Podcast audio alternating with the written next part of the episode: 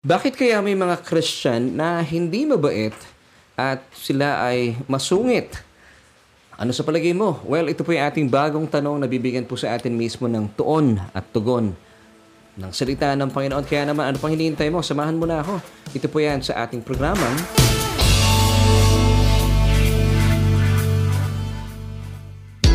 Hello everyone! Kumusta po kayo? Isang uh, mapagpalat, mabiyayang araw po ang aking pagbati mula po dito yan sa aming studio. And uh, I'm so glad that you're able to join me once again para po sa isa na namang edisyon ng ating evening gig. Yes, ito po yung ating uh, Bible study online every night, every Tuesday. Ito po ang uh, Solution with Laverne Duhot. And of course, that's me. Ako po ang inyong kasama at patuloy ko po kayong sasamahan para ibigay po sa inyo ang uh, tuon at tugon sa ating bagong tanong. At ito nga po ating ginagawa sa ating Bible study online. At meron tayo mga pag-uusapan, aalamin ang mga katanungan na may kaugnayan po sa ating mga personal na buhay para tayo po ay lumakad sa liwanag ng ating pagkatawag bilang mga nananagumpay na mananampalataya. Kaya naman manatili po kayo nakatutok at syempre pa walang bibitaw dahil tinitiyak ko po sa inyo sa biyaya ng Diyos, mapapagpala po tayo. At uh, patuloy po tayo mamamangha sa yaman ng kanyang salita. At uh, muli po, binabati natin lahat na ating mga kababayan. Saan man po kayong panig ng daigdig naroroon. Good morning and good afternoon and of course good evening. Maraming maraming salamat po for joining us tonight at sa mga kaibigan po natin sa buong Pilipinas sa uh, labas ng ang ng uh, ng Mega Manila, syempre Luzon, Visayas and Mindanao, and plus of course not to forget ang ating mga kababayan sa buong Mega Manila. Good evening po dahil tayo ay sumasa inyo every night at 7.30. Kaya maraming maraming salamat po for joining us at kung kayo po ay nanonood at nakaka-jamming po namin via Facebook Live, please don't forget to like and follow us sa ating Facebook page and that is Solution with Laverne Duhot. And uh, if ever you are watching via our YouTube channel, please do not forget to uh, like ang ating uh, programa and please consider subscribing kung hindi pa po kayo nagsusubscribe. So, ang kinakailangan lamang po natin gawin ay LSS, like, share, and subscribe. And uh, please, of course, hit the notification bell so that you won't miss an episode para every time na meron na po tayong programa, kayo po ay uh, nanonotify na. Meron na tayong Bible study online at sa mga kaibigan po natin patuloy pong nag-share at naniniwala po at napapagpala sa ating programa bilang aming mga kaagapay, ka sapakat sa inspirasyon, mga kabalikat. Maraming maraming salamat po. And uh, binabati po natin ang ating mga kaibigan na marahil kayo po ay uh, nag-tag or nag-invite po ng inyong mga kaibigan. At sila naman po na inyong mga kaibigan ay kasakasama namin na ngayon, kasakasama natin ngayon at sila nga po ay pinagbigyan tayo. Well, I believe that this is no accident. Ito po ay uh, finally, ito po ang layunin ng Diyos para sa inyo. Pinagbigyan niyo ang Panginoon para mapakinggan ang napakayamang salita na may kinalaman po sa ating buhay at pamumuhay sa araw pong ito. At syempre pa, ang atin pong pag-uusapan ngayong uh, gabing ito ay may kinalaman po sa ating buhay bilang mga mananampalataya at aalamin po natin sa ating episode na How to Defeat Bad Attitudes. Paano ba talaga tayo makakawala sa mga maling pag-uugali? At bakit hindi po nakikitaan ang bawat isa po sa atin bagaman tayo po mga mananampalataya na? Eh bakit parang meron pa rin ibang mga masusungit, hindi ko kagandahan na ugali, mga Kristiyano mahirap pakisamahan. So once again, ito po yung ating katanungan na aalamin po natin ang kasagutan mula mismo sa salita ng Panginoon. Bakit may mga Kristiyanong hindi mabait at uh, bakit sila masungit? Ito yung mga taong napakahirap pakisamahan, bagaman mga Kristiyano ng naturingan. So ano po sa palagay ninyo? Gusto po namin malaman ang inyong mga palapalagay, damdamin, sa loobin hinggil po sa ating mga pag-uusapan at ilagay lamang po sa ating comment section. Habang sinisimulan na po natin ang ating Bible study online, dito lang yan, mismo, ngayon na, sa...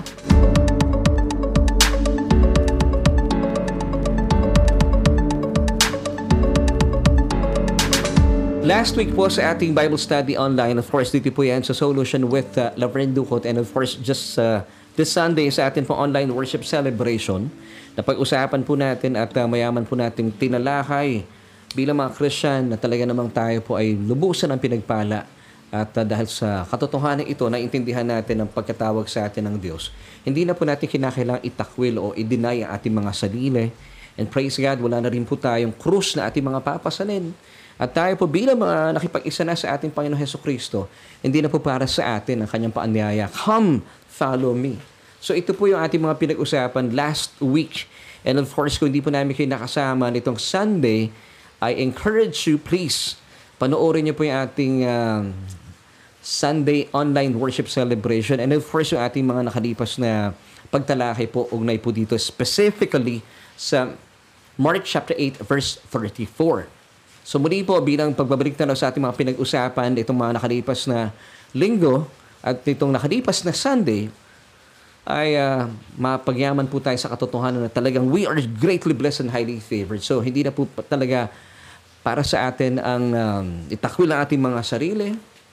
Oh, pasanin po yung ating mga kanya-kanyang krus at hindi na po para sa atin din ang invitation ng ating Panginoong uh, Heso Kristo na come, follow me. So isa-isayin po natin ito para meron tayong matibay na pundasyon sa ating mga pag-uusapan sa araw pong ito. So, umpisahan natin. Bakit hindi na po natin kinakailangang i-deny pa ating mga sarili or yung denying oneself? Because, as a believer, nung tayo po ay tumanggap at tinangkilik po natin ang paanyaya sa atin ating Diyos at tinanggap natin ang kanyang bugtong na anak bilang ating sariling Panginoon at tagapagligtas. Of course, tinutukoy po natin walang iba kundi ang ating Panginoong Jesus ay kinilala po natin noon pa man na sadyang wala po tayong iniambag sa ating kaligtasan. So, ibig sabihin, by uh, acknowledging that it is really, uh, we have been saved by uh, God's grace through faith. Ibig sabihin, dinideny po natin ating mga sarili na wala po talaga tayong iniambag.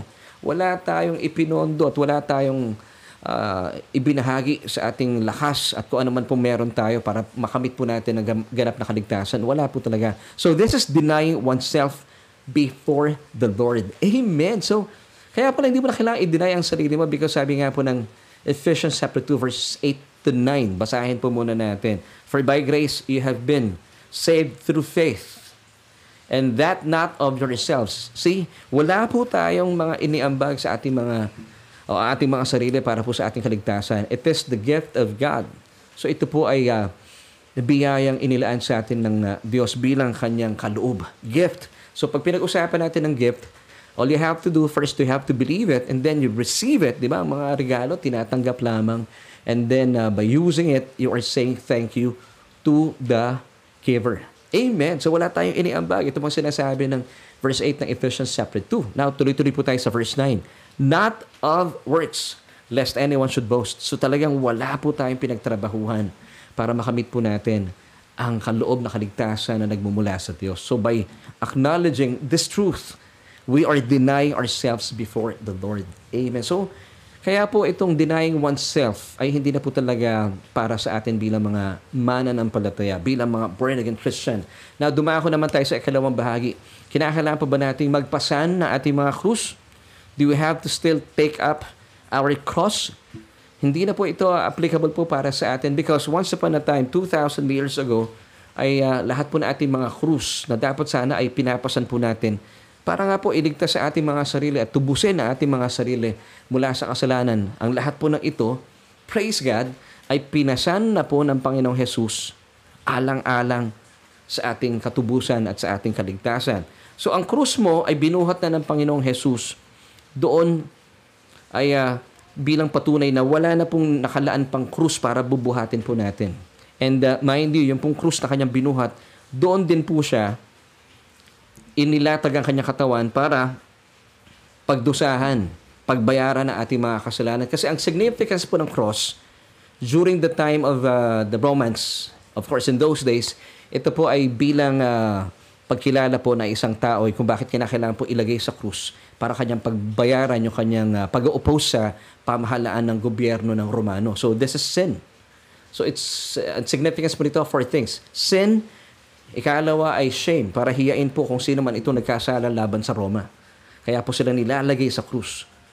Ikatlo, suffering para sila po ay magdusa bilang mga itin- kinikilala tinuturing ng mga kriminal at hanggang sa kanilang kamatayan. So yun po yung apat na bagay kung bakit po inimbento ng mga Romano ang krus na ito para sa mga kriminal. At ang nakakalungkot na katotohanan, pero at the same time, praise God, ito po ay nilayan ng Diyos sa maranasan po ng kanyang bugtong na anak para po kalingain and once and for all ay uh, pagdusahan po ang ating mga kasalanan ng kanyang bugtong na anak Pagdusahan din po ang kahihiyan dahil siya po ay nagmukhang kahiya-hiya sa krus.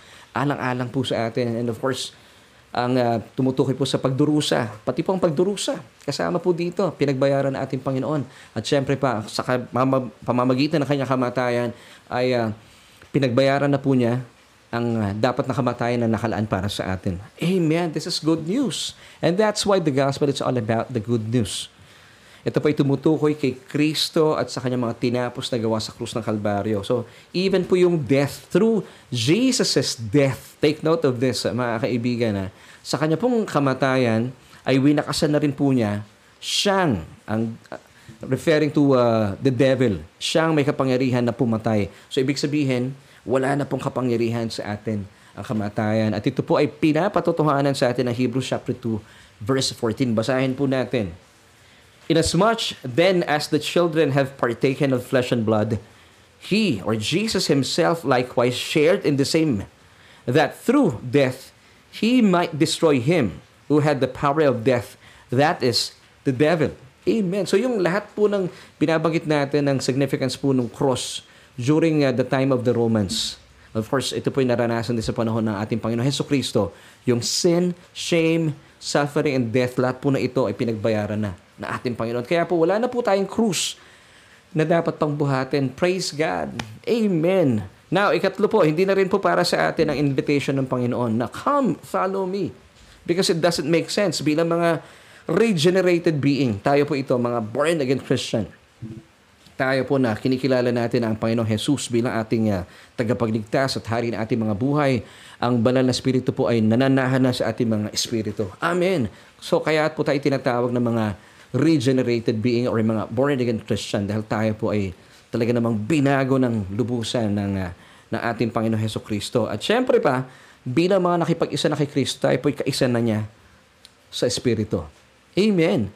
1 Corinthians 6 verse 17 tells us, But he who is joined to the Lord is one spirit with Him. So it doesn't make sense kung tayo po iimbitahan pa ng ating Panginoon Heso Kristo, kung tayo po ay nakipag-isa na sa Kanya. Amen. I pray na you are getting this. And of course, at bilang mga nakipag-isa na sa Panginoon, alam niyo po ba na kalikasan na po natin na tayo po ay sumusunod sa Kanya dahil kanya, tayo po ay Kanyang mga tupa. Hindi po tayo mga kambing. Take note, sabihin niyo po sa katabi ninyo, ikaw ay isang tupa. Hindi ka kambing. So bilang mga tupa, at tayo po ay kumikilala kay Jesus bilang ating Panginoon at tagapagligtas, eh hindi na po tayo palagi ang inaanyayahan ng Diyos dahil tayo po ay talaga namang kalikasan natin ay sumusunod sa Kanya. Bakit? Kasi kasakasama po tayo ng Panginoon saan man siya magpunta. Amen. So basahin po natin ng John chapter 10 verse 27. My sheep hear my voice. So sino po itong sheep na binabanggit dito? Tayo po ito mabilang mga mananampalataya. And I know them. Praise God. So ibig sabihin, kilala tayo ng Panginoong Jesus. Amen. And they follow me. That's it, mga kapatid. So, it's nonsense talaga na iimbitahan ka pa ng Panginoong Jesus. Eh, kalikasan na po natin ang sumusunod sa Kanya. And of course, hindi po talaga tayo kailangan pang imbitahan ng Panginoon kung nasa sa Kanya na tayo. Because we are now in Christ. This is our preposition of place. Amen. Di ba? Tayo po bilang mga binago na. Sabi ng 2 Corinthians 5 verse 17, Therefore, if anyone is in Christ, is in Christ, that's our uh, preposition of place or location. Therefore, if anyone is in Christ, this is you and me. He is now a new creation. Old things have passed away. Behold, be aware, be conscious that all things have become new. Why? Because we are now in Christ. Ito po yung ating position of location. We are now in Christ, no longer in Adam, sinner, unholy, but today we are the righteousness of God in Him, in Jesus. So, ito po yung ating position of location. We are now in Christ. So kung kayo po ay na kay Kristo Jesus na, it doesn't make sense. Sasabihin po sa atin ng Panginoon, come follow me. Hindi po pwede mangyari yon. Eh nasa sa Kanya ka na at tayo po in, nasa sa Kanya na at siya nasa sa atin na. So, yun pong hinihingi po ng ng uh, relihiyon na still you have to deny yourself, take up your cross and follow Jesus. This doesn't apply to you anymore if you are a born-again Christian na. So praise God na pag-usapan po natin. And today, since we are in Christ, ito pa mabuting balita pa. At talaga namang this will blow your minds talaga as a believer. Talaga magpupuri ka sa Diyos. Alam niyo po ba, tuwang-tuwa ang Diyos at lugod na lugod siya every time He looks at you today because every time He looks at you today, sino po ang nakikita niya sa inyo? He sees His Son, Jesus, in us because we are now in Christ. Kaya po tayo ay karitu. Come on, say this with me. Karitu. Pag sinabing karitu, we are greatly blessed, highly favored. Ephesians chapter 1 verse 6 tells us, To the praise of the glory of His grace, by which He made us accepted in the beloved, or in the beloved, who is Jesus Himself. We are accepted. Yung pong word dito na accepted, it's very uh, weak sa pagkakatranslate sa English because in the original Greek, it's karitu. Ano po ibig sabihin ng karitu? Once again, greatly blessed. So hindi lamang po kayo pinagpala. Tayo po ay lubusang pinagpala. Come on, please say this with me. I am greatly blessed. Amen. And that's why every time may tingin sa iyo ang Diyos, and I believe every time nakatingin sa iyo ang Diyos. At bakit siya lagi nakatingin sa iyo? Because siya po ay lugod na lugod. Because He sees us, His Son, in His Son, in the Beloved. Amen. So ito po napakaganda mga katotohanan. So dapat ito po ay ating kinakalinga at binubusog ang ating mga isipan sa katotohanan ito. At kapag malinaw po sa atin ang mga katuruang ito, ang mga katotohanan ito, na bunga po sa atin ng Ebanghelyo. Amen. Aba, talaga naman pong mamumunga rin po tayo bilang mga mananampalataya. Di ba? Pinag-usapan po natin ito sa ngayon. Come on, tell me. Hindi po ba napapasmile kayo? Bakit? Kasi talaga namang nai-in love po kayo sa isang Diyos na una nagmamahal po sa atin at patuloy na nagmamahal po sa atin. Amen. Ito epekto, mabuting epekto ng Ebanghelyo. Napapangiti po kayo at talaga naman ang puso mo ay nag-uumapaw sa kagalahan at ang ating isipan naiibsan sa anumang alinlangan at agam-agam sa ating paglakad bilang mga mananampalataya. Amen! So kapag malinaw po ito sa atin, alam niyo po, maganda po nitong naidudulot pa, nananagana po sa atin ang biyaya at kapayapaan. 2 Peter chapter 1 verse 2 tells us, Grace and peace be multiplied to you in the knowledge of God and of Jesus our Lord. Bakit po nananagana yung kapayapaan? Because believing through the finished work of Christ on the cross, alam mo, ang Diyos ay hindi na po galit sa atin kasi po, once upon a time, lahat po ng galit niya were imputed upon the body of Jesus Christ. And that's why Jesus cried out, it is finished. So, the more na alam mo na ang galit ng Diyos ay hindi na pwedeng ibaling pa sa iyo dahil sa idna eh, sinaid na ng Panginoon, ito po ang nagbibigay sa atin ng kapayapaan. Kaya po alam natin, nangyari po ito dahil po sa nananagana ring biyaya sa atin ng Diyos. Grace and peace be multiplied to you. How? It's through the knowledge of God and of Jesus our Lord. And that's why, kinakailangan po natin mag-aral at mag-aral at patuloy po natin yakapin at talaga naman mapagyaman po tayo sa nananaga ng kapahayagan ng mga katotohanan ito bilang mga mananampalataya. Kaya po meron tayong Bible study online. Ito po ang naisin nating um, niyayahap ng mga katotohanan. Bagaman tayo po ay binubugbog ng mga iba't iba at uh, mga masasamang balita ng mundo, hindi po tayo nagbibigay ng panahon doon because inuubos natin ang ating mga panahon, ang ating oras sa mabuting balita ng ating Panginoong Heso Kristo. And these things were made possible, once again, through the finished work of Christ on the cross. Kaya nga po ang papel natin sa buhay, tayo po mga beneficiary. Ibig sabihin, tayo po, we have to consider yourself as the blessed ones.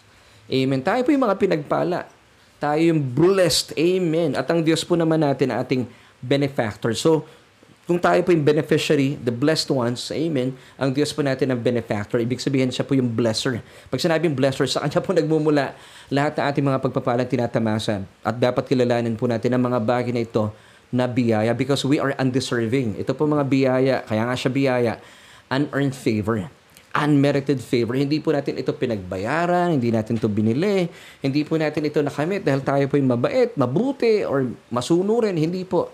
Ito po yung nakamit natin because of His unmerited favor, because of grace. And the more po na nauunawaan natin ang mabubuting katotohanan ito, hindi po ito nagdudulot sa atin sa paggawa at pagbibigay ng lisensya sa pagkakasala. Hindi po totoo yun. The more po na naiintindihan natin mga katotohanan ito, God's goodness leads us to repentance. Kaya the more po na naunawaan natin na napakabuti ng Diyos, alam niyo na wawalan kayo ng ganang magkasala. Kasi gusto mo ba saktan ang puso na isang Diyos na talaga namang lubusan nagmamahal sa iyo? Gagawin yun. Ganon din po sa ating mga mahal sa buhay, sa ating mga asawa. The more na nakikita mo na napakabuti ni Mrs., gagawin mo ba ng kabuktot ang asawa mo? Sasaktan mo ba ang asawa mo? Hindi mo gagawin yun. Your wife's goodness will lead you to repentance, pagbabago ng isipan. Ganon din po tayo, ang magandang epekto po ng biyaya na naintindihan natin ang mga katotohanan ito. God's goodness, ang kanyang kabutihan po ang maghahatid sa atin sa pagbabago ng isipan. Ano po yung pagbabago ng isipan? Na imbes na gumawa ng kasamaan, kasi po ang tinuturo ng ibang mga simbahan, the more po na tinuturo natin ang um, grace, ay uh, we are giving license to sin. This is not true. The more po na pinapakilala natin at itinuturo natin ang napakayamang biyaya sa atin ng Diyos, na dahil po sa kanya kabutihan, eh talaga namang matutunaw ang ating mga puso at hindi na po tayo mai-in love sa paggawa pa ng kasalanan. So, God's goodness once again leads us to repentance. Ito po ang naghahatid sa atin sa patuloy na paggawa at paggawa ng kabutihan para sa Diyos. So yung paggawa po natin, ito po ay bunga ng ating tamang pagkakilala sa isang Diyos na napakabuti at sadyang naisin lamang po ang pinakamabubuti para sa atin. Why? Because ang bottom, bottom line po dito, because God is so in love with you. Amen. So pakilagay po sa ating comment section, God is so in love with me. Amen. Di ba? The more po na naunawaan po natin ito, hindi natin maiwasan na gumawa para sa Diyos, hindi natin maiwasan na magpuri para sa Diyos, at hindi po natin maiwasan na maglingkod sa Diyos. Eh wala kang magagawa. Eh. Ganun talaga ang Diyos. Napakabuti po ng Diyos. Hindi mo maiwasan magmahal sa isang Diyos na unang nagmahal po sa atin. We love God because He first loved us. Amen. So dapat pang posesyon natin, you have to believe that we are the blessed ones. And God is the blesser. So tayo lamang po yung blessed. So uh, ang kinin natin, we are the beneficiary. And God is the benefactor. Sa Kanya po nagmumula ang lahat ng mga pagpapala na dapat itinuturing po natin ang mga ito bilang mga biyaya, undeserved, unearned, and unmerited favor. 2 Corinthians 1 verse 20, For all the promises of God in Jesus are yes, and in Him Amen to the glory of God through us. So the more po na, inaangkin po natin ng mga biyaya ito na galing po sa Diyos, di ba? Na naniniwala tayo lahat po ng mga pangako ng Diyos sa atin are yes in Jesus and Him in Jesus. Ito po lalo nagbibigay po ng luwalhati sa Diyos sa pamamagitan po natin. Alam niyo po ibig sabihin ng talatang ito, napapagpala po sa ating mga buhay, yung mga nakakakita ng mga ebidensyang ito sa mga, pagbabago na ating buhay, sa kabutihan na ating buhay, sa kabutihan din na ating pag-uugali. Nakikita nila, ay grabe talagang krisyano ang dating nito. So ito po ibig sabihin ng katotohanan ito. The more na naniniwala tayo that all the promises of God in Christ are yes and in Him, Amen. Nagbibigay po ito ng luwalhati sa Diyos sa pamamagitan po ng ating mga buhay. So dito po ay uh, pag-uusapan natin bilang mga mananampalataya, dapat ma-establish po tayo sa mga katotohanan ito. At muli po ito po ay napangyari. Kasi ito usually yung tanong sa akin ng ating mga kaibigan, mga nanonood sa ating programa, paano nangyari po yung grace and favor? It's all because of the finished work of Christ on the cross. Once upon a time, 2,000 years ago, Jesus took everything na masasama. Gaya po ng kasalanan, kahihiyan, uh, pagdurusa at kamatayan which he did not deserve. So that today, tayo po mga mananampalataya, we will receive and continuously receive uh, receives all the good things in life which we do not deserve. So ang tawag po dito ay grace biyaya. So yun po yung bottom line. Meron po kasi nagdusa para meron pong uh, mag-enjoy sa mga ginawa po ng Panginoon na mga pagpapala na talagang hindi po tayo karapat dapat. Amen. At ito po ay kanyang ginawa bilang pagtalima at pagsunod sa kalooban ng Ama. At syempre pa, bilang pagmamahal po ng Ama sa atin bilang uh, kanyang mga nilikha. Amen. So ngayon, sa kabila po ng katotohanan ito, ang nakalulungkot na nangyayari po sa ating paligid, sa maraming uh, Kristiyano, sa ating pong community, sa ngayon ay hindi po ito pinapaniwalaan. Alam niyo, pag pinag-uusapan po ito, usually, no, sinasabi nila, you're preaching the quote-unquote prosperity gospel. Alam niyo po, mga kaibigan, no such thing as prosperity gospel. Although, di ba gusto naman natin talaga we want to prosper in life. Kayo po ba nagpipray kayo para hindi kayo maging prosperous? It doesn't make sense. Pero yung mga taong ito po, ito po mga kapatid natin ito, talagang allergic po sila dito. Ah, ano yan? Hindi yan ang gospel. Ang tawag yan ay prosperity gospel. Once again, no such thing as prosperity gospel. Now, lagi po itong ipinapaalala sa ating programa. I would be a substandard preacher or an evangelist. I, kung akin po ituturing, and I believe uh, na ako po isa ring ebanghelista or pastor para po sa uh, mga pinagkatiwala sa akin ng Panginoon na flock, kung hindi ko po aaminin na talaga pong kaakibat po ng ebanghelyo sa pagdurusa po ng ating Panginoon Heso Kristo, kasama po niyang pinagbayaran sa krus. Of course, sa ating mga kasalanan, nandyan din po yung kaaluhan ng buhay because ito pong babasahin natin mga talata ay uh, patungkol, yung buong chapter nito, uh, 2 Corinthians chapter 8 ay patungkol po sa uh, pera. Kung hindi natin pwedeng isang tabi na hindi pinag-uusapan ng Diyos ang pera, kasama po ito sa pinagbayaran. Well, hindi po natatapos dito. Kasama rin pong pinagbayaran ng Panginoong Jesus sa krus ng Kalbaryo yung ating mga sakit at karamdaman. Kasama po yun sa pagdurusa. Kaya po siya nagdusa doon. And of course, ang kapatawaran na ating mga kasalanan. Kasi ito po rin yung shame, di ba? Kapag tayo po ay hindi pinapatawad sa ating mga kasalanan, nagmumukha tayong kahiya-hiya talaga. So lahat na ito po ay pinagbayaran niya at humantong pa sa kamatayan. At dahil sa kamatayan niya po, kailangan po siyang mamatay, una sa lahat, para patayin, wakasan na, siyang may kapangyarihan na pumatay. Sino po yung binasa natin kanina? Hebrews 2.14, ang Diablo mismo. At ikalawa, para ma-establish na, maitatag na yung tinatawag na bagong kasunduan ng purong biyaya ng Diyos. So ito po yung purpose kung bakit po kinakailangan mamatay na ating Panginoon Heso Kristo. And of course, on the, uh, after three days, He was raised from the dead. Amen. So ngayon, pag-usapan natin, no such thing as prosperity gospel. Once again, kasama po sa pinagbayaran ng Panginoon, even po yung pagiging prosperous natin. So, wag po kayong na-allergic sa topic na ito because this is true. Kasi kung hindi po nyo papaniwalaan ito, this will never happen to you. So, I'll be giving you 2 Corinthians 8 verse 9 muli po sabi ko kanina, yung chapter 8 ng 2 Corinthians, it speaks about money. So kasama po sa pinagbayaran talaga na ating Panginoon Heso Kristo, yung kaaluhan na ating mga buhay. Amen. 2 Corinthians 8 verse 9. Basahin na po natin. For you know the grace of our Lord Jesus Christ. Now the question is, do you know? Ano ba yung grace na ating uh, Panginoon Heso Kristo? Ito po yung sinasabi ng talata. Let's continue. That though He was rich, yet for your sakes He became poor. Why? that you through His poverty might become rich.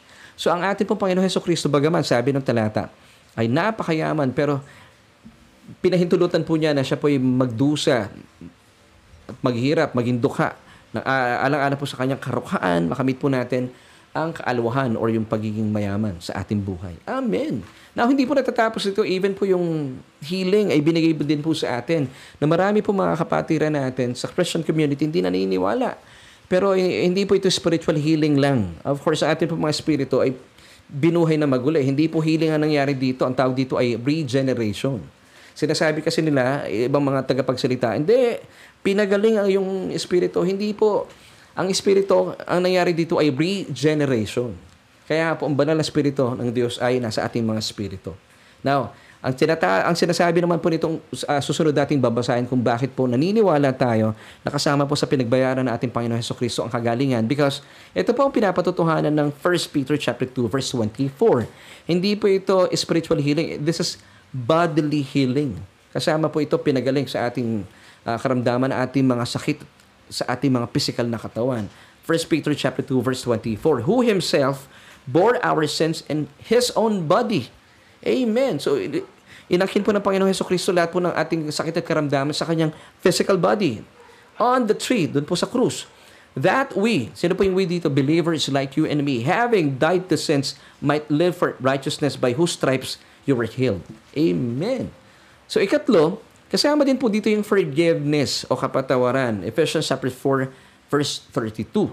And be kind to one another, tender-hearted, forgiving one another, even as God in Christ forgave you. Today, because of the finished work of Christ on the cross, ang kapatawaran po natin mula sa Diyos, hindi na po nakabase kung paano po natin papatawaran, uh, papatawarin yung mga nagkasala po sa atin. Kasi before, under the old law-keeping covenant, you would uh, you would be forgiven by God kung paano mo pinatawad din yung mga tao sa yung paligid, ay yung mga kamag-anak, kaibigan, at kung sino-sino pa. So nakabase po ang kapatawaran natin under the old law-keeping covenant based on your uh, capacity or effort to forgive. But today, under the new covenant of free grace, which was established after the cross, of, of, of course, be, uh, because of the cross, I should say, di ba? So ito po yung after the cross effect na ng forgiveness. Believing na nagpapatawad na po tayo ngayon not because uh, not based on our effort to forgive but because of what we have received from God yung forgiveness na ito. Kaya po sabi ng talata na binasa natin let's read it once again Ephesians chapter 4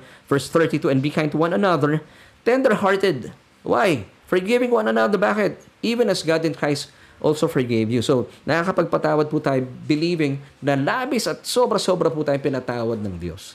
Kasi naintindihan nga po natin gaya ng pinag-usapan natin kanina na sadyang pinatawad na po tayo ng Diyos. So, importante po itong mga kaisipang ito at mga katotohanan ito na pinag-uusapan. So, today, you are truly and completely forgiven. Pakilagay po sa ating comment section.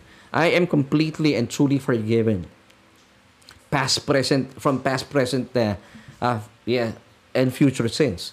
Hindi lamang po kayo pinatawad sa inyong mga nakalipas sa kasalanan. Kasama rin po yung ating kasalukuyang kasalanan at mga kasalanan pa sa hinaharap. Kasi marami po mga mananampalataya sa ngayon, they only believe that uh, we are just forgiven from our past sins. Hindi po totoo yun. Mamaya po papatunayan po ng uh, ating mga pag-uusapan yan at ibibigay sa atin ng napakayayamang mga kapahayagan. Now, kaya po ang papel po natin bilang mga mananampalataya ay tumanggap lamang po ng mayamang biyaya sa atin mula sa Diyos. At kapag tayo po ay patuloy na tumatanggap ng mga biyaya mula sa Diyos, alam niyo, ang maganda po epekto nito, nagtatagumpay po tayo mula po sa dulot ng masamang epekto ng bagsak na kalagayan ng mundong ito. Ang mundo po ito puno-puno ng kasalanan. Ngayon, the more po na tinatanggap po natin ang mga katotohanan ito, believing na tayo po ay lubusan ng pinatawad, wala na tayo sa ilalim ng galit ng Diyos. Hindi po galit sa inyo ang Diyos eh. Because this is the main clause of the New Covenant. Take note of uh, Hebrews 8 verse uh, 12. Sabi po ng talata, gawin natin personal ha, For I will be, sabi ng Diyos, for I will be merciful to your unrighteousness and your sins and lawless deeds or iniquities. Ano sabi ng Diyos? I will remember no more. So wala na po aalalahanin pa ang Diyos sa kasalanan laban sa iyo. Kasi po, once upon a time, 2,000 years ago, lahat po na ating mga kasalanan, inalala na niya sa katawan ng ating Panginoong Heso Kristo. At ang lahat po ng ito ay pinagbayaran na niya para hindi na po natin pagbayaran. Kaya wala na pong ilalaan pa na kasalanan ng Diyos laban sa iyo. You, ca- you cannot be punished the same sin twice. Hindi po gagawin ng Diyos yon dahil tapat po ang Diyos at siya po ay matuwid. Hindi pwedeng pinagbayaran na ng Panginoong Heso Kristo, then pagbabayaran mo pa. Ang tawag po din ay double jeopardy. Hindi po ito pagiging matuwid ng Diyos. Dahil nga po matuwid ang Diyos, He will never punish you with the same sin twice. Amen! So ito po, pag, pag-usapan natin, Basahin natin ng 2 Peter chapter 1 verse 4. At para masagot din po natin sa araw pong ito, yung tanong natin, bakit kaya may mga Kristiyano na pangkaraniwan kinatitisuran po natin? Ngayon, bakit natin aalamin po ito? Nang sa gayon ay maiwasan na rin po nating matisod. At mapatanong, bakit kaya itong elder na ito ay hmm, hindi maganda ugali? Ang hirap pakisamahan, pastor. Ang sungit nitong si ganyan, si ganito. So, pangkaraniwan, nandun po yung mata natin at nagiging dahilan pa rin po siguro ito kung bakit hindi na po tayo nag-church kasi natitito, natitisod tayo sa kanila. But uh, once and for all, ito po ang apakay natin sa ating programa para hindi na po tayo matisod. At bakit po uh, natin pinag-uusapan ito para mawakasan na rin po at malaman natin bakit nangyayaring may mga tao sa simbahan, pagpalagay natin, kahit may pastor din eh. So hindi rin kami excuse dito, may mga pastor na kasusungit, may mga elders o mga members ng church, nakikita ko nasa praise and worship team pa, hindi po mabait, pastor. Ang sama po ng ugali. Ang hirap pakisamahan. So ang tanong natin once again, bakit may mga Kristiyano na ang pangit ng ugali at kasusungit. So aalamin po natin sa pinag-uusapan natin ito. Basahin po natin this time yung uh, 2 Peter chapter 1 verse 4 sa Tagalog. Sa magandang balita Biblia. Sa parang ito ay binigyan niya tayo ng mga dakila at napakahalagang pangako upang makaiwas tayo sa nakasisirang pagnanasa sa sanlibutan ito at upang makibahagi o makabahagi tayo sa kanyang likas bilang Diyos. Basahin natin sa New King James Version naman this time. By which have been given to us exceedingly great and precious promises that through this, ano po yung this dito? Exceedingly great and precious promises. So dapat pala tinatanggap po natin at tina-acknowledge po natin ito that uh, through this you may be partakers of the divine nature, having escaped the corruption that is in the world through lust. So bilang mga beneficiary, Ang papel po natin, gaya na sinabi ko kanina, tayo po ay tumatanggap lamang po mula sa benefactor who is of course, ang atin pong good, good Father from heaven. Amen. So ano po yung dapat nating tinatanggap? Na pangkaraniwan, nakakaligtaan ng maraming mananampalataya. Ba't hindi nila tinatanggap, Pastor? Because hindi nila pinapaniwalaan na ito po ibinigay na nga po sa kanilang lahat. Kasi nga ang binabrandihan nila kapag napapakinggan po nila ang mga katotohanan ito, eh ano yan, prosperity gospel yan. Doon po nagkakaroon ng problema ang ilang mga mananampalataya. Once again, no such thing as prosperity gospel. Ang puso po ng Diyos, wala po kayong magagawa. Through the finished work of Christ on the cross, ang puso po niya ay magbigay na magbigay. Hindi po niya binabawi. Pag siya po ay nagbigay, walang bawi, pinaparami pa. Remember Hebrews 6.14? Sabi po ng uh, talata, saying, Surely blessing, I will bless you. And multiplying, I will multiply you. Because God is not in the business of subtraction and division. Hindi po ganun ang Diyos. But He is in the ministry of addition and multiplication. Surely blessing, I will bless you. That's addition. And multiplying, I will multiply you. Of course, that's multiplication. At sabi pa ni Jesus in Luke chapter 12, verse 32, Do not fear, little flock. Why? For it is uh, uh, uh, good Father's pleasure to give you His kingdom. Wow! So, ito yung katotohanan. Ito yung exceedingly great uh, uh, great promises from God na dapat sana po tinatanggap ng mga mananampalataya. But because hindi po nila pinapaniwala at tinatag nila, hindi ano yan eh, prosperity gospel yan. Hindi tuloy nila natatakasan ng korupsyon ng mundong ito. Ano po ibig sabihin ng uh, verse 4 na binasa natin mula sa 2 Peter chapter 1? Nananatili pa rin po silang nakatingin sa mundong ito, kaya po sila nanlulumo. Hindi sila nananagumpay sa buhay. At dahil hindi sila nananagumpay sa buhay, kapag sila pumupunta ng sambahan, nakatingin sila lagi sa kanilang mga kapatiran. This is flesh. They, uh, they walk uh, sa kanilang uh, laman. Ibig sabihin, nakikita nila yung kahinaan nitong taong ito, yung bakit masungit itong taong ito, bakit hindi mabait itong uh, si elder namin na ito, at pangkaraniwan sila po ay tisod na tisod at hindi po umuunlad ang buhay. And I believe kung kayo po tumanggap talaga sa Panginoon, wala pong duda yon Kayo po iligtas. Pero ang masakit na katotohanan dito, dahil nga po hindi natin tinatanggap itong mga exceedingly uh, promises from God, this is this exceedingly great and precious promises from God. Take note. Kapag hindi niyo po tinatanggap po ito, you will never reign in life. Kasi nga po, magi- nagiging fleshy po tayo. We do not, by, by being fleshy, you are not walking in the Spirit. Now, aalamin po natin, ano po yung uh, panuntunan sa atin at gusto pong ipaalam sa atin ng Panginoon. Bakit nga kaya para maintindihan po natin din, no? At bakit may mga mana ng palataya, mga Christian na hindi po mababait. Masusungit pa nga eh. eh, pastor, eh, totoo lang, meron akong kilala, pastor, masungit din, ang pangit na ugali. Well, hindi nga po kami excuse dito. Ngayon, bakit kaya may mga ganon? Yun po yung aalamin natin. Kapag nalaman nyo na po ito, tayo rin po mismo, kasi hindi naman tayo excuse eh. May mga pagkakataon, tayo po hindi rin tayo mabuti.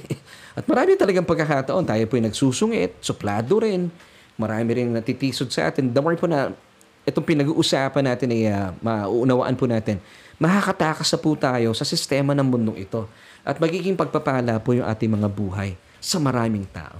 Amen. At kapag, ay, isa pang bagay dito, kapag naintindihan po natin ang panukala at uh, ang uh, sinasabi po ng Biblia, hindi na rin po kayo matitisod sa inyong mga churchmates at hindi po ito magiging hadlang para hindi po kayo makapagsimba kasi marami po mga mana ng palataya sa ngayon ang hindi na po nagsisimba because natitisod nga po sila sa kanilang mga kasama sa church.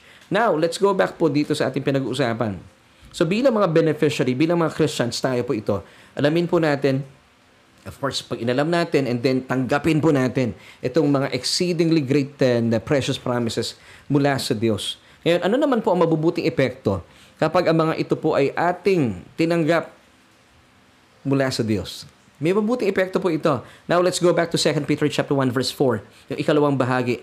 That through this you may be partakers of the divine nature, having escaped the corruption that is in the world through lust. So, nakikita na po natin ang mabuting epekto po nito, hindi po tayo nahahalin tulad sa mga tao sa mundong ito. Kasi kaya po marami natitisod ng mga kapatiran natin marahil sa ating mga buhay or tayo po ay natitisod sa ibang mga tao. It's because hindi natin nakikita yung distinction ng mga Christian sa mga unbelievers. Yun ang nakakalungkot. But praise God, kaya po natin pinag-uusapan ito, ay inaalam natin, bakit nga kaya, anong kulang Bakit sila, ba't may mga Christian na papangit na ugali, napakasusungit, suplado? Kahit ibang mga pastor, ang hirap i-approach. At marami rin po talaga mga kapatiran talaga naman, ang hirap, quote-unquote, espelengin, ang hirap pakisamahan. So, alamin po natin. So, I'm sure na itanong niyo na po sa sarili niyo po ito at kayo po man din ay dumadaan sa ganito mga karanasan sa buhay. Ako rin before, ito rin yung tanong ko at madalas nga nung araw natitisod ako. Pero praise God, dahil po sa mayamang salita ng Panginoon, hindi na tayo natitisod sa ngayon. Although ang katotohanan talaga, sinasabi po sa atin na ng Ephesians chapter 2 verse 10, tayo po'y obra maestra ng Diyos. We were created in the image of God. And of course, we were created in Christ Jesus. Basahin po natin. Ephesians 2 verse 10. For we are God's workmanship or masterpiece created in Christ Jesus for good works. Pero bakit yung good works dito hindi po nagmamanifest? Di ba? So yun po yung alamin natin, which, of course, God prepared beforehand that we should walk in them. So yun ang sagot. Because we are not walking dun sa uh, daan na ipinanukala na sa atin, sa daan na inilaan na sa atin ng Diyos. Hindi tayo conscious dito sa mga exceedingly and great promises na inilaan na sa atin ng Diyos. Uh, forgiveness from sin, kasama po ito ha, ah, yung ating uh, kaaluhan sa buhay, and of course, pinagaling na rin po tayo sa ating mga karamdaman. But today, pag-usapan natin yung, uh, yung uh, kasapatan at uh, katuparan ng kapatawaran ng ating mga kasalanan bilang mga mananampalataya. Dito po nagkakaproblema ang maraming mga mananampalataya. Dahil hindi po sila naniniwala pangkaraniwan na ang lahat ng kasalanan ay pinatawad na ng Diyos dahil kay Kristo Jesus. They only believe that they were forgiven mula po sa kanilang past sins. Hindi po kasama yung mm, ano yung uh, present and future sins. Now, papatunayan po ito sa ating mga pag-uusapan. So, bakit po kaya hindi nagmamanifest sa mga buhay ng ilang mga mananampalataya ang mabubuting pag-uugali o yung um, good character traits?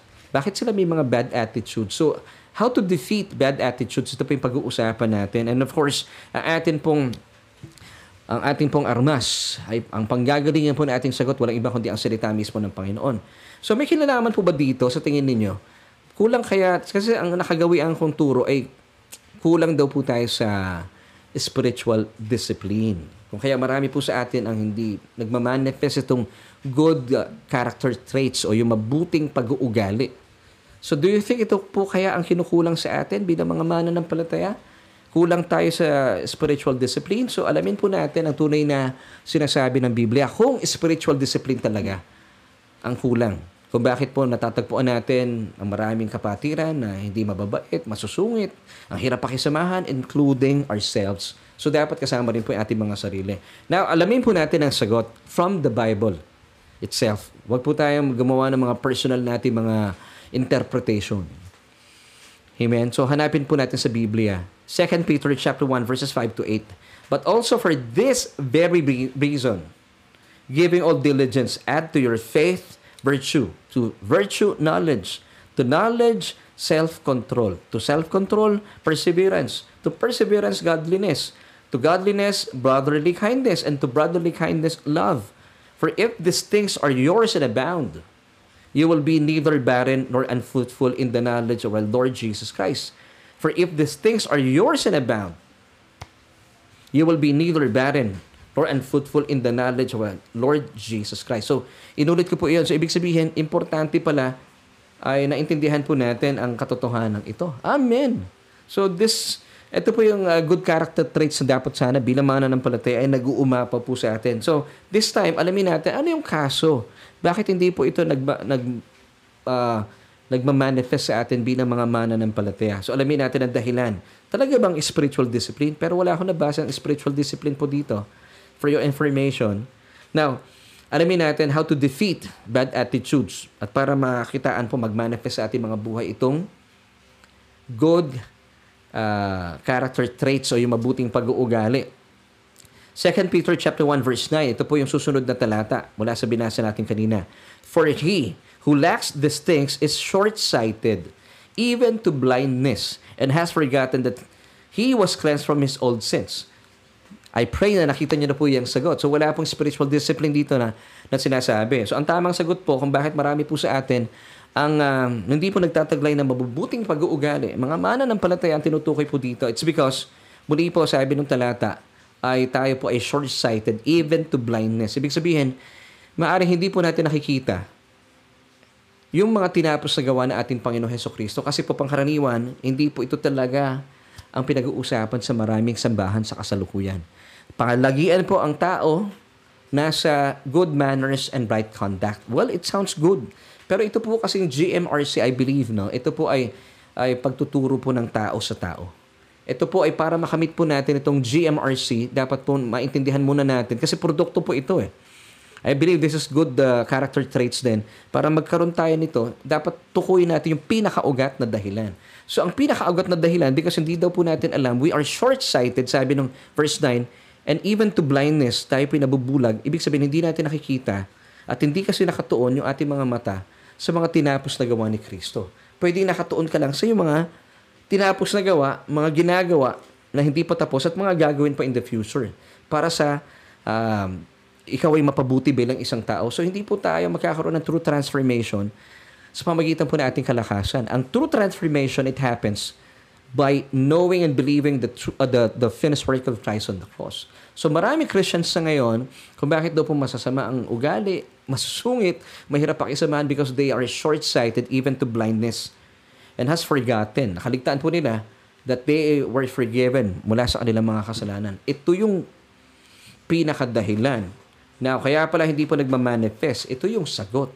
So, importante pala talaga na alam po natin that we are uh, completely forgiven. Past, present, and future sins. Now, ibig po nitong sabihin, dapat po nakatuon yung ating mga mata kay Kristo at sa kanyang mga tinapos na gawa sa Kalbaryo. Kasi ito nga po ang Ibanghelyo. Ito yung gospel, sabi ni Apostol Pablo. For I decided to know nothing, sabi niya in 1 Corinthians chapter 2, verse 2. For I decided to know nothing among you except Jesus Christ and Him crucified. Amen. So nakatingin siya sa Panginoong Heso Kristo, hindi sa kanyang sarili. Hindi flesh si Pablo. Nakatingin po siya kay Kristo at sa kanyang mga tinapos na gawa sa krus ng Kalbaryo. So, tingnan po natin ito. No? Kagaya po ng sinabi ko kanina, dapat nakatingin tayo kay Kristo sa krus ng Kalbaryo. Kung saan ang dami po niyang ginawa doon at tinapos siya lahat ng gawain.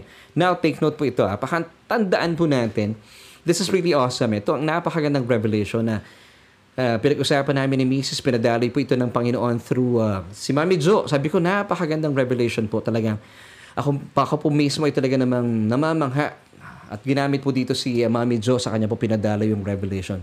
Once again, wala pong insignificant detail po sa Biblia. At doon po sa krus ng Kalbaryo, kung bakit po nakadipa ang Panginoon. Di ba nakaganyan siya? Although may mga relihiyon, sa krus nakaganyan daw po si Jesus. Hindi po totoo yon Nakadipa po siya. So yung kanyang kamay nakapako sa kabilang side, yung kanyang braso nandito. Nakaharap siya.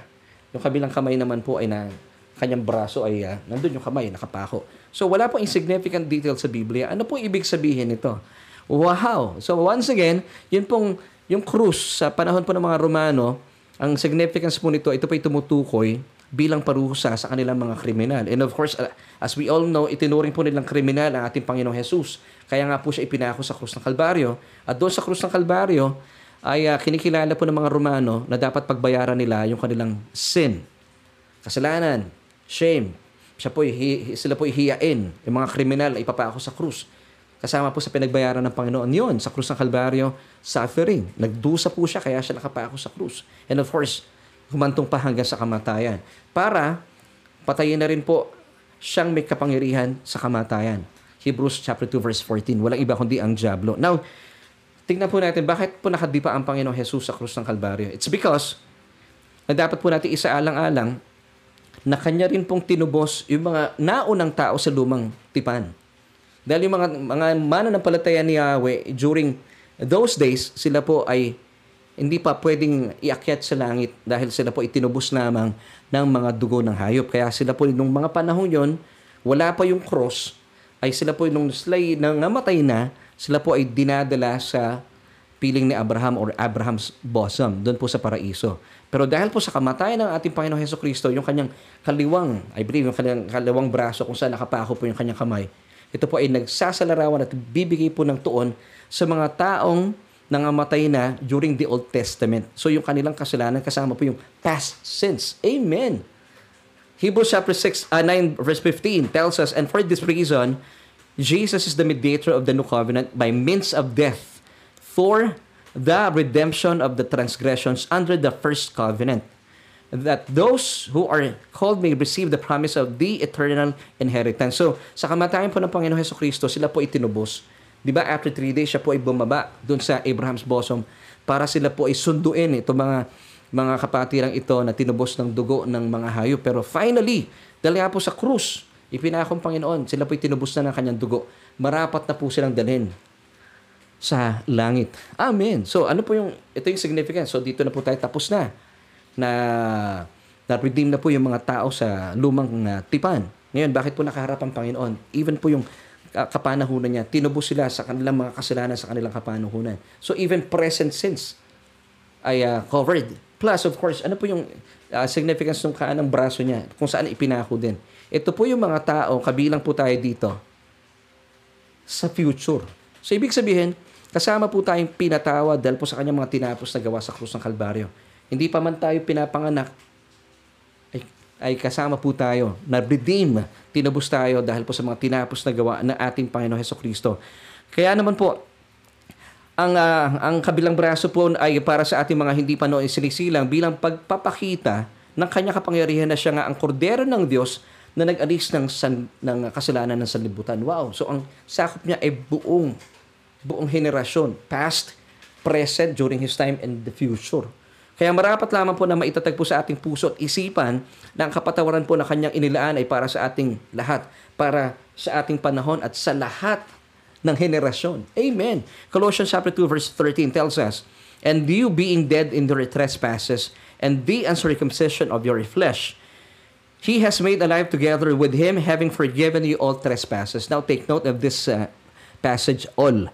Now, ano po ibig sabihin ng all in this passage? It's uh, past, P-A-S sa wikang Griego, which means all types, all kinds, all varieties of trespasses were forgiven na. So, wala pong insignificant detail sa Biblia kung bakit po kinakailangan pong dumipa ng Panginoon. Because even po yung kasalanan in the past, in the future, para po nakalantad yung kanyang mukha talaga, hinaharap niya yung kasalanan na ibinuntun sa kanya ng Diyos. Plus, of course, the future sins. So, lahat po ng ating mga kasalanan, past, heaven forgiven you all all is past. All varieties, all kinds, and all uh, um, types of sins were forgiven. Wow! So ito po ang nangyari sa krus. Now, kailangan po natin paniwalaan po ito bilang mga mananampalataya. These are exceedingly great and precious promises na inilaan na po sa atin ng Diyos. Ngayon, kung kaya meron po mga tao na hindi po nagmamanifest ng mabuting uh, pag-uugali because hindi po nila pinapaniwalaan po ito. That they are forgiven completely from past, present, and future sins. Pero ito po ay napakagandang kapahayagan. Now, as we end, let's go na po sa ating question and uh, once and for all, sagutin na po natin ito. Once again, ito yung question natin. Bakit nga kaya may mga Kristiyanong hindi mababait, mahirap pakisamahan, at kasusungit? Now, ano nasa palagay mo? Now, ito po yung ating solution as we end. Dahil po may mga Kristiyano sa ngayon still, bulag pa rin sa katotohanan. They are short-sighted even unto blindness. Nabubulag po sila And because they have forgotten na sila po'y pinatawad sa kanilang mga kasalanan. Eh, Pastor, past sins. Eh, pag sabing past sins, yung ating pong original sin, yung ating sinful nature ay bilang kordero ng Diyos, ito po ang winasak na ng Panginoong Jesus doon sa krus ng Kalbaryo. Amen. So marami po Christians sa ngayon, bakit po kaya sila bulag sa katotohanan ito? And they have forgotten that they are forgiven completely sa kanilang mga kasalanan. It's because marami pong Christians sa ngayon na nabubulag o nanlalabo ang mga mata because mali po yung mga mensahe kanilang pinapakinggan at ipinapasok sa kanilang isipan at sa kanilang kaluluwa. Ito po yung ating kabuuan and that's why hindi po nagkakaroon ng magandang manifestation sa ating mga physical body. Kaya tuloy, itong krisyanong ito, mabilis magalit, masungit, hindi mabait. Saan po nagmamanifest sa ating physical body? Because mali po yung tinatanggap natin na mensahe para po sa ating mga kaluluwa. So ito po yung ating solution for tonight. So, hindi po talaga spiritual discipline ang kulang. Ang kulang at talaga namang kinukulang at marami mananampalataya, wala po silang kapahayagan ng katotohanan ito that through the cross of Jesus, which is the gospel, we have been forgiven mula po sa ating past, present, and future sins. At ganito po ka makapangyarihan ang krus na ating Panginoon. Muli po ah, hindi po, wala pong insignificant detail sa Biblia kung ba't po siya nakadipa. Krus, di ba? Amen. Ito po ang pag-ibig at pagmamahal sa atin ng Diyos. So muli po, hindi po spiritual discipline ang kulang, kundi kaalaman lamang po sa katotohanan. At kapag kayo po ay kulang sa katotohanan, kayo po'y mabubulag. At kaya pala, palagian mo nakakaligtaan ng mga katotohanan uh, patungkol po sa kapahayagan ng kapatawaran na tinanggap na po natin dahil po sa mga tinapos na gawa ni Kristo doon sa krus ng Kalbaryo. So bilang mga mananampalataya, bilang isang Krisyano, paniwalaan po natin ganap na tayo po ay lubusan ng pinatawad ng Diyos sa pamamagitan po ng ating Panginoon Heso Kristo. Mula po sa ating mga nakalipas na kasalanan, kasalukuyang kasalanan, at sa mga darating pang kasalanan. Past, present, and future sins. Once again, Colossians 2.13, We have been forgiven from all our trespasses. And yung pong word dito na all, in Greek, it's past, which means all types, all varieties, and all uh, kinds of sins forgiven. Wow! So the more po na natin po ito, meron pong maganda po itong epekto sa ating mga buhay, sa ating physical body. Kaya ngayon, hindi ka na nagmamasungit. Kasi alam mo, forgiven ka na eh. Kaya pala, hindi ka na masungit, hindi ka na nakasimangot, hindi, hindi ka na magagalitin kasi alam mo, walang Diyos na galit sa'yo. Siya ay tuwang-tuwa sa'yo. And this were made possible through the finished work of Christ on the cross. Two last verses, tapos na po tayo. Ephesians chapter 1, verses 7 until 8 bilang patunay. At para angkinin po natin ang mga katotohanan ito para mag-manifest na po sa ating mga physical bodies, ang ngiti, kagalakan, at uh, sa pamagitan po ng katotohanan ito ay uh, defeated na talaga yung ating mga masasamang pag-uugali. Ephesians chapter 1, verses 7 to 8. In Jesus we have redemption through His blood the forgiveness of sins according to the riches of His grace which God made to abound toward us in all wisdom and prudence. Ito po ay ginawa ng Diyos, kakibat po ng kanyang katalinuhan at ng kanyang kaalaman. Amen. Maraming maraming salamat po for joining me once again. Dito po yan sa ating Bible study online. Hindi pa po tapos yung ating programa because this time, gusto ko po kayong pamanghain pa sa napakaganda pong paanyaya sa inyo ng Diyos.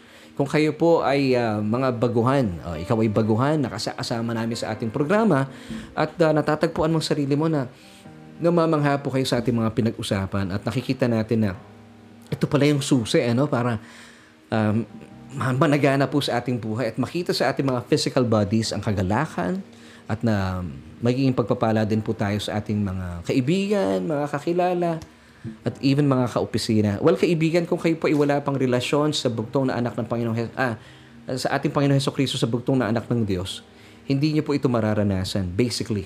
So all you have to do, dapat po talaga may meron mo ng pagtanggap para makakilos po ang Diyos sa inyong mga buhay at maranasan po ninyo ang uh, kanyang ipinangako na isang buhay na ganap at kasiyasiya. Now, all you have to do Simple lamang po. Wala pong wala po kayong babayaran o wala kayong kinakailangan gawin na mahirap.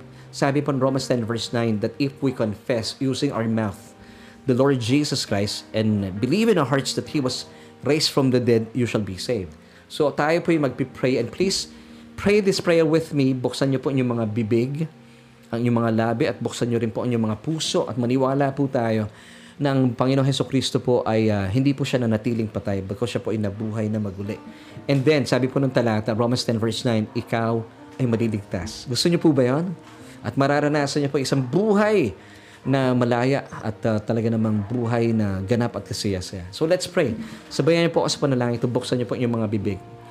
O Diyos, sige po buksan niyo inyong mga bibig. Sabihin niyo po ito. Kinikilala ko po ang aking sarili na walang kakayahan walang kapangyarihan, hiwalay sa iyong bugtong na anak na si Jesus. Tinatanggap ko po ang katotohanan na ako'y isang makasalanan, kaya naman Jesus, tinatanggap kita ngayon bilang aking Panginoon at sariling tagapagligtas.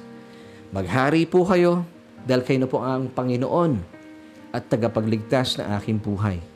Dahil naniniwala po ako na lahat na aking mga kasalanan, past, present and future sins were remitted on the cross, ay pinawi mo na lahat sa krus ng Kalbaryo. Salamat, O Diyos. Salamat, aking Ama, dahil sa kaligtasan na inilaan mo na sa akin. Dahil nga ang aking pangalan ay nakasulat na sa aklat ng buhay. Amen. Kung isa po kayo sa mga nanalangin na panalangin ito, Well, basically, magkapatid na po tayo dahil isa na po ang ating Ama, ang ating mapagmahal na Ama sa langit. Inaanyahan po namin kayo, please uh, continue to uh, join us every Tuesdays and Wednesdays at 7.30 via Facebook Live sa ating pong Bible Study online. At sa pagkahatan pong ito, gusto ko naman imbitahan na ating mga kapatiran. Marahil kayo po ay isa sa mga natitisod. Kaya po na sinabi ko kanina, oh, isa sa mga patuloy na nagtataka, bakit yung mga kasama ko sa simbahan, hindi kagagandahan ng ugali, kasusungit, nakakatisod, ang hirap pakisamahan. Well, I pray na nasagot na po yung inyong mga katanungan at makita po natin, kaya pala. At marahil kayo rin po ay uh, maraming tao natitisod sa atin, hindi naniniwala sa ating mga sinasabi dahil isa po kayo sa pwede nating ituring na masungit, magagalitin, hindi mabait. Well, ito po yung susi na pag-alaman po natin. Yakapin po natin ang katotohanan. You have to receive God's exceedingly great and precious promises. Gaya po na pinag-usapan natin kanina, you have to believe this truth na kayo po ay pinatawad na sa lahat ng ating mga kasalanan. So tayo po manalangin at gusto ko po kayo ipanalangin. Aming Diyos at ang makapangyarihan sa lahat, maraming maraming salamat po sa kapatid namin ito. Marahil siya po ay first time na napadalo sa aming programa, sa aming Bible study, or marahil siya po ay matagal na namin kasama, pero ang bahagi po ng kapatawaran ay talagang nag struggle po siya.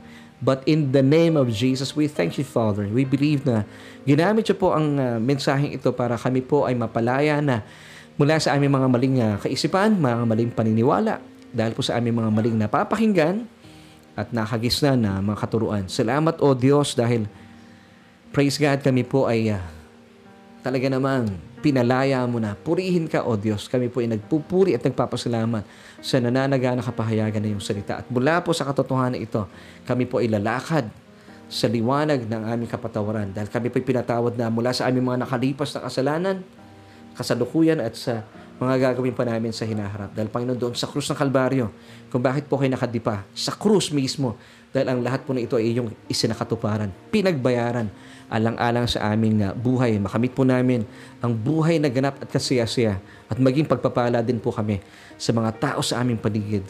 Dahil nakikita po at natatagpuan sa aming mga buhay ang uh, mabubuting pag-uugali na dulot po ng uh, mga binagong lubusan ng um, isang mananampalatayang kagaya ko at kagaya ng aming mga kaibigan nanunood sa oras po ito. Salamat sa iyo, O Diyos. Ito po ang aming panalangin at pagpupuri at pagpupugay sa matamis sa pangalan ng aming Panginoong Jesus. Lahat po tayo magsabi ng Amen.